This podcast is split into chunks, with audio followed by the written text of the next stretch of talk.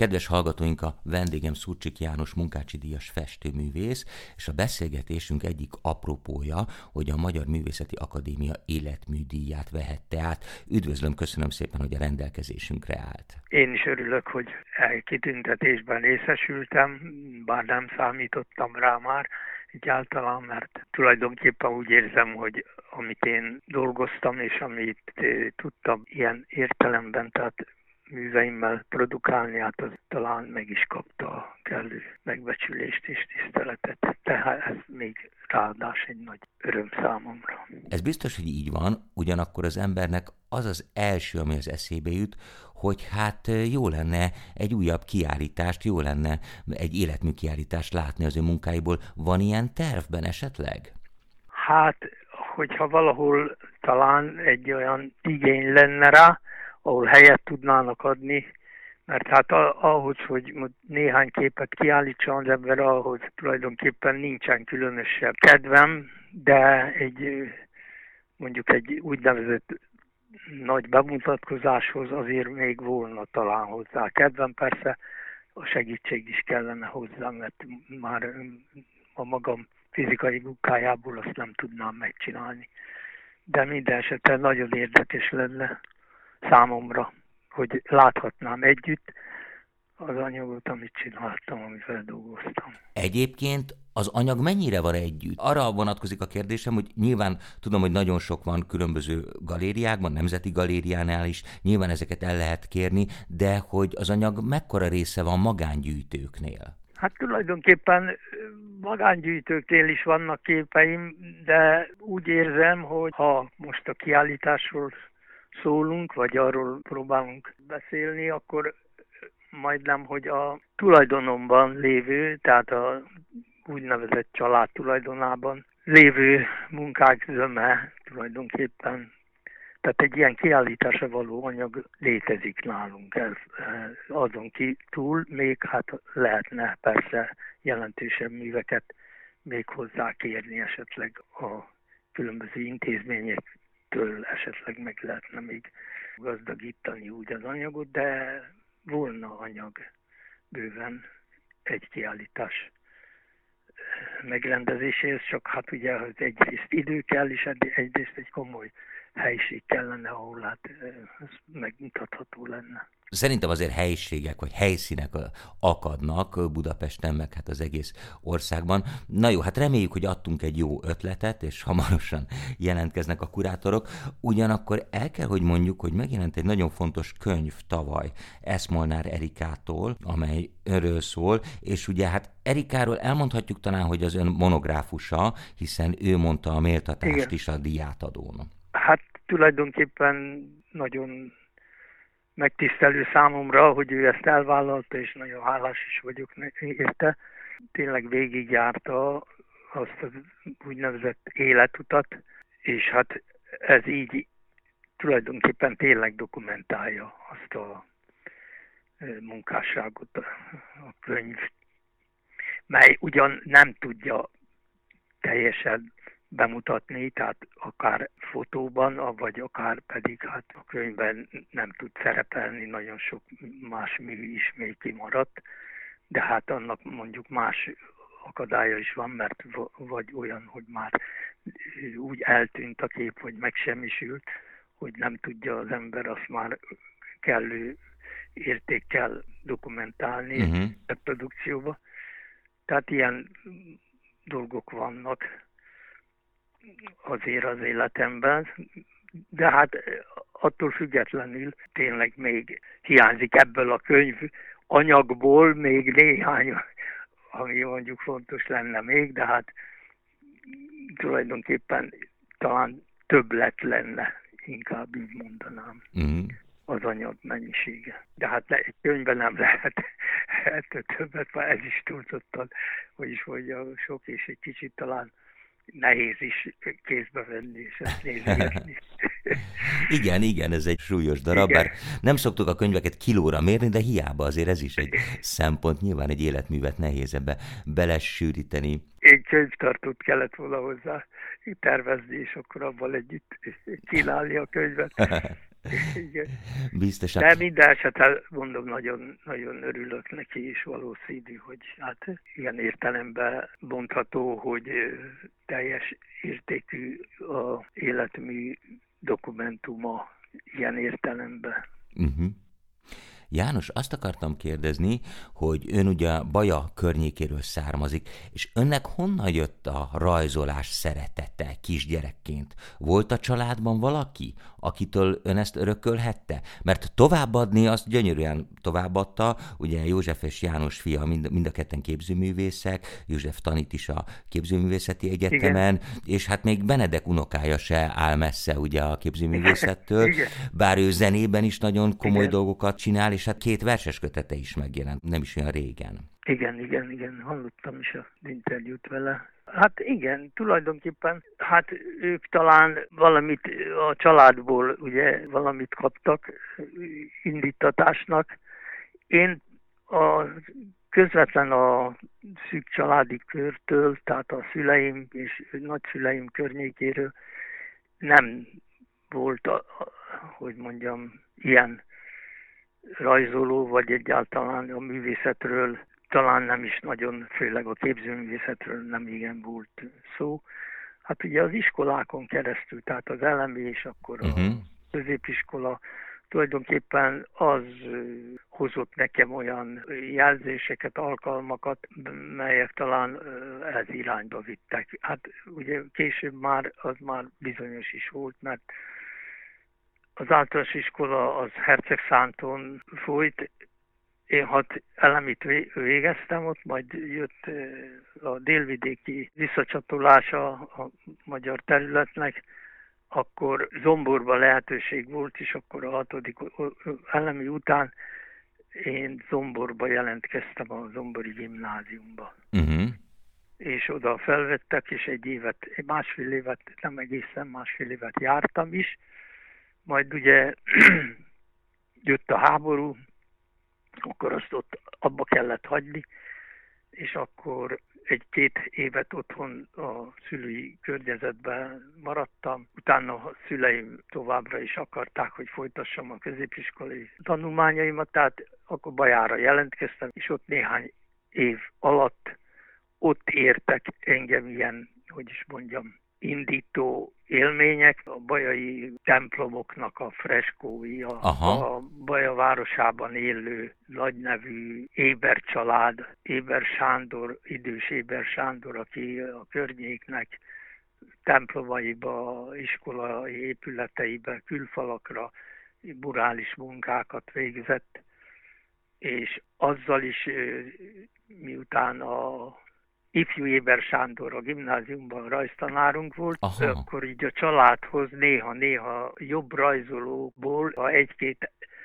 fiút a családi házhoz hívott, és ott külön órát adott a ifjú Éber Sándor. És ott találkoztam én idős Éber Sándorral, aki hát már akkor idős ember volt, de még ugye megkérdezte tőlünk, hogy mit, mit szeretnénk lenni, és ezért érdekes módon hát mondtuk, hogy hát nem tudjuk, tehát hát festő. Hát akkor azt mondta az öreg Éber Sándor bácsi, hogy hát akkor most gyertek segíteni nekem egy kicsit a könyves munkába, azt mondja, mert a festőnek mindenhez kell érteni. hát ez volt mondjuk így diákkoromban ez az első ilyen mondat, amely azt jelentette, hogy hát tényleg talán mindenhez kell érteni. Na de hát a rajzolás az ugye még addig nem volt annyira biztos. De hát akkortól kezdődik, és azóta nagy szerencsé, hogy a Bajai Rudlai Gyula Szabad Akadémiára bejutottam. Ez azért mondom így, hogy Bajai, mert Rudlai Gyula az a képzőművészeti főiskola rektora volt. Igen.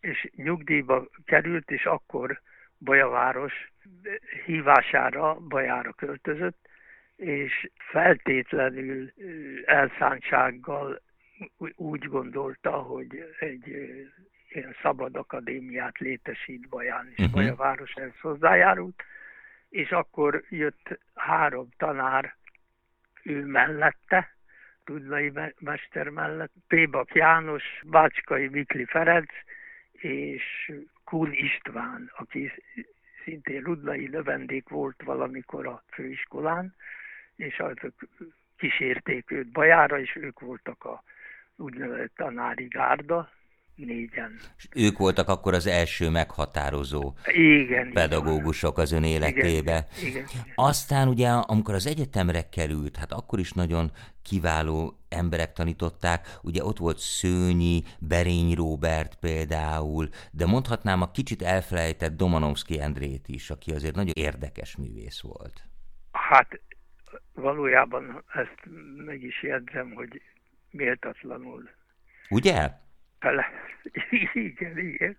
Ezt most én szóval szinte érzelmileg is úgy érzem, és majdnem, hogy meghatódom, ha ezt mondom, mert, mert igazából nagyon jó képességű mester volt, és hát én hozzá kerültem a főiskolán. Fónyi Géza volt a, a, az első felvétel után a, az első két évben a rajzot tanítómester, aztán a harmadik évbe kerültünk a Domono, én legalábbis a Domonoszki mesterhez, bár én szőnyőz akartam jelentkezni, de aztán a tanulmányosztályon az Erzsike, abban volt tisztviselő, azt mondta, hogy hát a Doma mester már azt mondja, engem magát már azt mondja, be, bejegyezte, hogy én hozzám. Hát minden, minden tanulmányosztályon van egy Erzsike, ezt tudjuk, de, de mi vonzott a Szőnyihez? Ezt azért kérdezem, mert Szőnyi nekem egy ilyen nagyon természetközeli valakiként jelenik meg. Pontos. Nyilván ott a zebegény, a kert, azok a képek, azok a festészet, és aztán ez később önnél is előjött, tehát azok az óbudai képek, azok nagyon Igen. emlékeztetnek arra hangulatra. Na hát szinte az én mondatom is az lenne, hogy a természet közelisége és az a, uh-huh. az a látványból építkező és a látvány által nyújtott mondani való, amely tulajdonképpen nem egy brossúra, vagy nem egy oly szöveg, amely csak úgy, hanem valamilyen értelemben a valóságnak egy, ahogy a költő mondja, az égi mását láttam nála. Uh-huh. Tehát hm, a Milyen szép. hangulat, a mozgás, a kifejezés és a, a látványnak az a, a tényleg egysége, amely hát végtelenül, hogy mondjam, hat, legalábbis így az érzelmekre is. Tehát nem az a fajta művészet, bár korábban sokkal erőteljesebbnek mutatkozott, de még akkor is minden értelemben az ő művészetét ez a tisztaság és ez a költői világ jellemzi. Uh-huh. Egy-egy érez a egyszerű alkotó emberrel, annak eh, léte a tájban szinte fontos, de nem hagyja el a környezetet, nem hagyja el a, a levegőt, nem hagyja el a, a természetnek a írtózatos hatását a, az ember lelki világára. Tehát ezt, uh-huh. ez nem marad ki belőle. Tehát ez megragadja mindig. Uh-huh. Legalábbis így, így érzem. János, ha színész lenne, akkor megkérdezném, hogy volt-e, volt-e olyan szerep, amit nagyon szeretett volna eljátszani, de nem sikerült. És akkor most erre az analógiára megkérdezem, hogy volt-e olyan, amit nagyon szeretett volna megfesteni, akár technikailag, akár konkrétan egy bizonyos helyszín, vagy, vagy bármilyen jelenség, de valamiért nem jött össze? Hát volt tulajdonképpen még talán főiskolás koromban indult, és akkor én valahol talán meg is található, de nem valószínű. Ilyen kis vázlatokat is csináltam. Dózsával foglalkoztam én az első éves, Aha. másodéves koromban. Ilyen nagyméretű kompozíciós megoldásban, tehát én figurális drámai képet akartam készíteni, sok figurával, és hát egy kicsit ugye abban az időben az ember eszmevilága egy kicsit föl is volt, hogy is mondjam, Ajzva, nem? Ajzva, Igen. tehát mert az indulásunkkor a népi kollégiumban elég komoly, hogy mondjam, impulzust és hatást kaptunk azért a, ugye a népi íróknak a ismereteiből, az ő igyekezetükből. Tehát a kollégiumnak valahogy ez a népi mozgalmi irányzata hatott minden, legalábbis ilyen alulról, vidékről és közvetlenül tényleg a alsóbb rétegben élő nép vagy nemzetnek a tagjaiból. Igen, hát Dózsát, ugye annak ellenére, hogy tulajdonképpen ő nemes volt, de Dózsát abszolút úgy állították be, mint egy ilyen paraszti hőst. Akkor, igen, akkor ez nagyon divatos volt, hát hogy ne persze. Igen, igen, igen. Na most hát Dózsa című képet festettem, de már a, a Dózsa kivégzését az meg is van két variációban, és egy harmadikban pedig a, egy goblen is készült róla, és az pedig a Dén aranyos feleséget szőtte. Mhm. Igen, ő gobleneket készített. Szóval elkerült a háztól, és valahol valamelyik hivatalba talán még megvan. Elég nagy méretű, most kívülről így a méretét nem tudom, de van olyan közel két méter két és fél méter magas, és hát annak megfelelő szélességű, körülbelül ilyen négyzetes kompozíció, amelynek a, az olajvázlata nekem megvan eredetiben, az lent van még Herceg Szánton, néhány képen van még ott, és hát az tulajdonképpen is kiállításra kerülne majd. Hát a könyvben benne van egyébként. Uh-huh. Csak a Goblenről nincs eredeti felvétel, mert arról nem tudtunk nem, nem találtuk meg, hogy hol van. Egyszer láttam egy ilyen televíziós előadásban, valahol egy, egy hivatalban, de régebben, és akkor megnyugodtam, de azóta nem merült föl egyáltalán. Valamilyen hivatalban van. Hát akkor fölhívjuk a hallgatóink figyelmét, hogy aki valamilyen hivatalban jár, és ott szembe jön egy hatalmas Dózsa Goblen, figyelj, azt hallotta János, hogy egyébként ugye Berény Robertet említettük, aki tanította, hogy egy pár évvel ezelőtt hogy találtak meg egy Berény Robert képet? Arról hallottam, igen. Ugye? A igen, igen, az érdekes. A Stuart Little Kisegér című amerikai filmbe igen. bukkant föl, igen, és aztán hazahozták. Igen. Na jó, hát akkor adtunk egy kis feladatot a hallgatóknak. Egyrészt azoknak a hallgatóknak, akik esetleg képvadászatra vagy goblenvadászatra adnák a fejüket. Másrészt azoknak, akiknek esetleg, hát hogy mondjam, tehetségükben áll kiállításokat szervezni, mert akkor itt lenne egy jó alkalom, hogy végre legyen egy Szurcsik János életmű kiállítás. Most, ha, ha így van, hogy én, én kérem, kérem, vagy én is kérem, akkor nagyon nagy munkára kérem magam, vagy legalábbis szállom magam, de szegény családomat is terhelni fogja ez a munka, vagy az a munka, ha erre sor kerülne. Jó, hát erre mondják, hogy édes teher. Mondjuk. Hát, Jó, hát én könnyen beszélek természetesen, de hát azt gondolom, hogy biztos, hogy ők is lelkesek lennének. János, én nagyon Igen. szépen köszönöm, hogy itt volt, elrepült az időnk, pedig még órákig hallgatnám, meg beszélgetnék önnel. Még egyszer gratulálok a Magyar Művészeti Akadémia életműdíjához. Szurcsik János munkácsi díjas festőművész volt a vendégem. És János, azt még hagyd kérdezzem meg, hogy dolgozik még? Szokott még azért festeni, rajzolni? Hát ugye az állóképességem nem jó, azaz nem tudok állni, mert ha fölállok és nincs tábaszom, tehát nem tudom fogni a két botot, akkor, akkor, uh-huh.